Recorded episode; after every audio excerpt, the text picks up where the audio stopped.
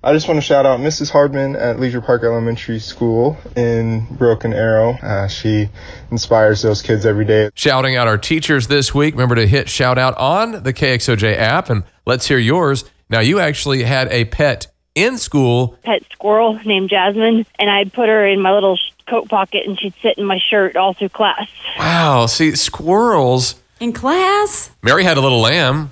I mean, it made That's the true. children laugh and play. Yeah, I love squirrels. We had those growing up too. That that's, makes that's me fun. wonder what are some other pets that maybe kids have now in their classrooms, or it was the pet for the class in the past. You could call us or text us. Would that be kind of fun? Oh yeah, I remember that. Yeah. Kids would have a class, especially science. or fish. Yeah, or something like yeah, that. fish class fish. When I went when I went to when I went to a girls' home, we had sugar gliders, and I used to take care of them. That's a squirrel, right? Uh, kind of. No, But they have pouches like koalas, and I think they're marsupials.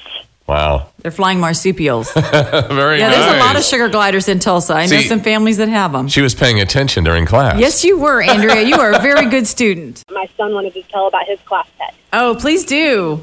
Okay, here he is. Okay.